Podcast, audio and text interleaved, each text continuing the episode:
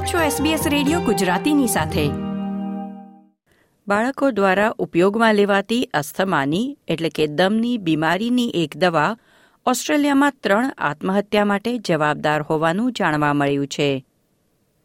તે સાથે જ અન્ય બીમારીના અનેક બનાવોમાં પણ દર્દીએ બીજી દવાઓ સાથે આ વિવાદાસ્પદ દવા લીધી હોવાનું પણ નોંધાયું છે. આ છે મોન્ટેલુકાસ ધરાવતી સિંગ્યુલેર નામની દવા જેની સામે અમેરિકા અને યુરોપના દેશોમાં સાવચેતીના પગલાં લેવાઈ ચૂક્યા છે. આવો જોઈએ, ઓસ્ટ્રેલિયામાં સિંગ્યુલેર દવાનો વપરાશ કેટલો છે? તેની આડઅસરના કેટલા કિસ્સા નોંધાયા છે? અને હવે, તેની સામે સાવચેતીના પગલાં માટે ઉઠેલી માંગણીની વિગતો. સમાચાર, સાંપ્રત ઘટનાઓ અને પ્રેરક પ્રસંગો આપની ભાષામાં. જોડાઓ અમારી સાથે વાતચીતમાં. Sbs dot com dot AU slash Gujarati લગભગ ત્રણ મિલિયન ઓસ્ટ્રેલિયનોને અસ્થમાની, એટલે કે દમની બીમારી નિદાન થઈ છે. આ ત્રીસ લાખ લોકોમાંથી પાંચ લાખ દર્દી, પંદર વર્ષથી નાની ઉંમરના બાળકો છે.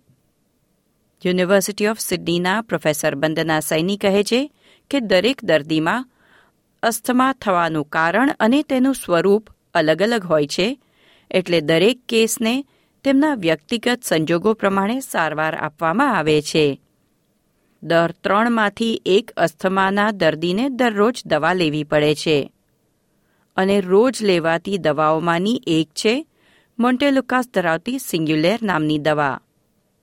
આ દવા અસ્થમાની શરૂઆતમાં આપવામાં આવે છે, રોગને વધતો અટકાવે છે અને તેથી બાળકોમાં તેનો ઉપયોગ વધુ જોવા મળે છે. સિંગ્યુલેર દવા લેતા બાળકોમાં ડિપ્રેશન એટલે કે હતાશા. ડરાવી દે તેવા સપના આવે, એટલે કે નાઇટમેર્સ માનસિક વિકૃતિઓ અને આત્મહત્યાના વિચાર આવે, તેવી આડઅસરો નોંધાઈ છે. બે વર્ષથી નાની ઉંમરના બાળકોમાં સિંગ્યુલેર દવા લીધા પછી ડિપ્રેશન અને હિંસક વર્તનના ચિહ્નો જોવા મળ્યા છે. છેલ્લા એક દાયકામાં થેરાપ્યુટિક ગુડ્સ એડમિનિસ્ટ્રેશન ટીજીએમાં બસોથી વધુ પ્રતિકૂળ આડઅસરના કિસ્સા નોંધાયા છે, જેમાં આત્મહત્યાના ત્રણ બનાવોનો સમાવેશ છે. જુલાઈ બે હજાર ત્રેવીસમાં મૃત્યુ પામનાર ત્રેવીસ વર્ષીય વ્યક્તિ, ફેબ્રુઆરી બે હજાર એકવીસમાં મૃત્યુ પામેલી સત્તર વર્ષની યુવતી અને એકવીસ વર્ષીય વ્યક્તિ જેનું બે હજાર વીસમાં મૃત્યુ થયું હતું.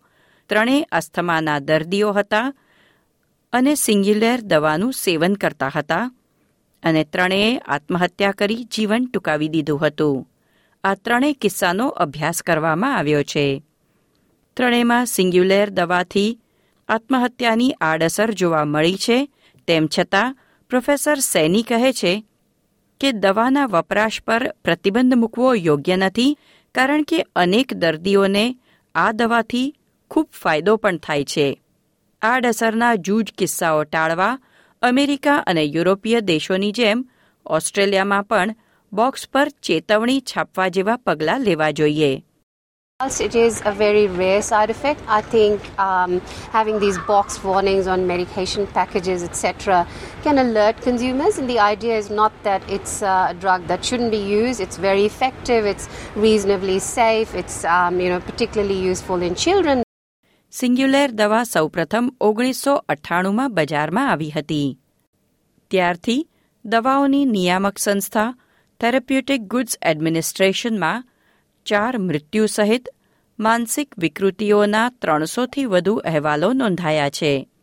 તેમ છતાં, મોન્ટેલુકાસ્ટ લોકપ્રિય છે કારણ કે તે ટેબ્લેટ સ્વરૂપમાં છે, જે બાળકો માટે તેનો ઉપયોગ કરવાનું સરળ બનાવે છે.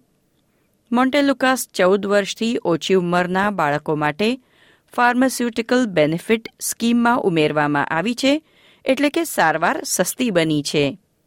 અને તેથી જ છેલ્લા નાણાકીય વર્ષમાં દવા માટે એક લાખથી વધુ પ્રિસ્ક્રિપ્શનો પણ આપવામાં આવ્યા હતા. ઓસ્ટ્રેલિયાની નેશનલ અસ્થમા કાઉન્સિલના પીટર વાર્ક કહે છે કે તેઓ ઇન્હેલરના ઉપયોગને પ્રોત્સાહિત કરવાનું પસંદ કરે છે. ગોળી લેવી સહેલી છે પરંતુ છ વર્ષથી જ ઇન્હેલર દ્વારા અસ્થમાની દવા લેતા બાળકોને શીખવવું જરૂરી છે There's a perception, certainly, that using a tablet is much easier than using an inhaler. However, none of these things are really the case. Um, inhaled corticosteroids should be used in the majority of people with asthma from the age of six onwards. They have been shown to be both very safe and highly effective. And of course, inhalers can be used in children of, of almost all ages through the use of the spacer device to assist with their use.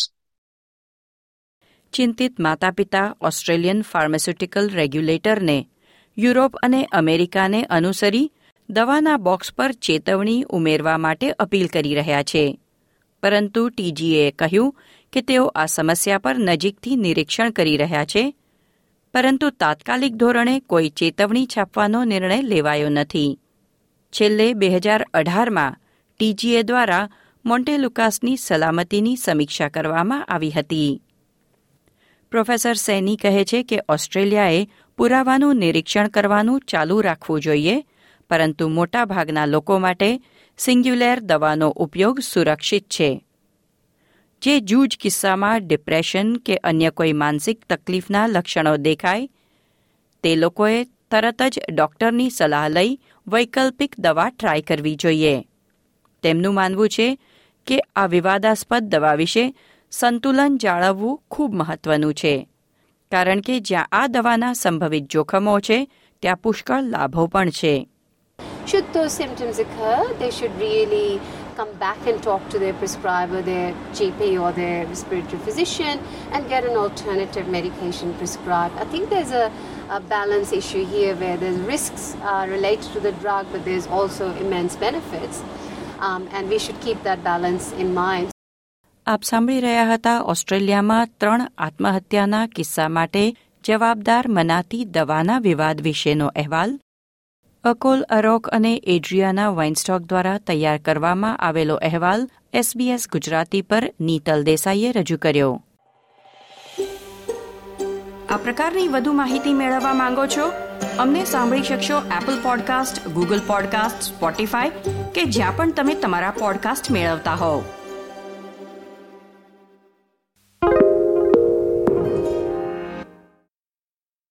SBS is Australia's most trusted multilingual broadcaster. Our listeners are loyal, highly engaged, and have supported countless local businesses. We offer advertising packages for businesses of all sizes. Our experienced sales team will guide you through the process of owning a great campaign. Bring your own ad or have our production team make you something in one of our 68 languages. Start the conversation with your new audience today. Email sales at sbs.com.au.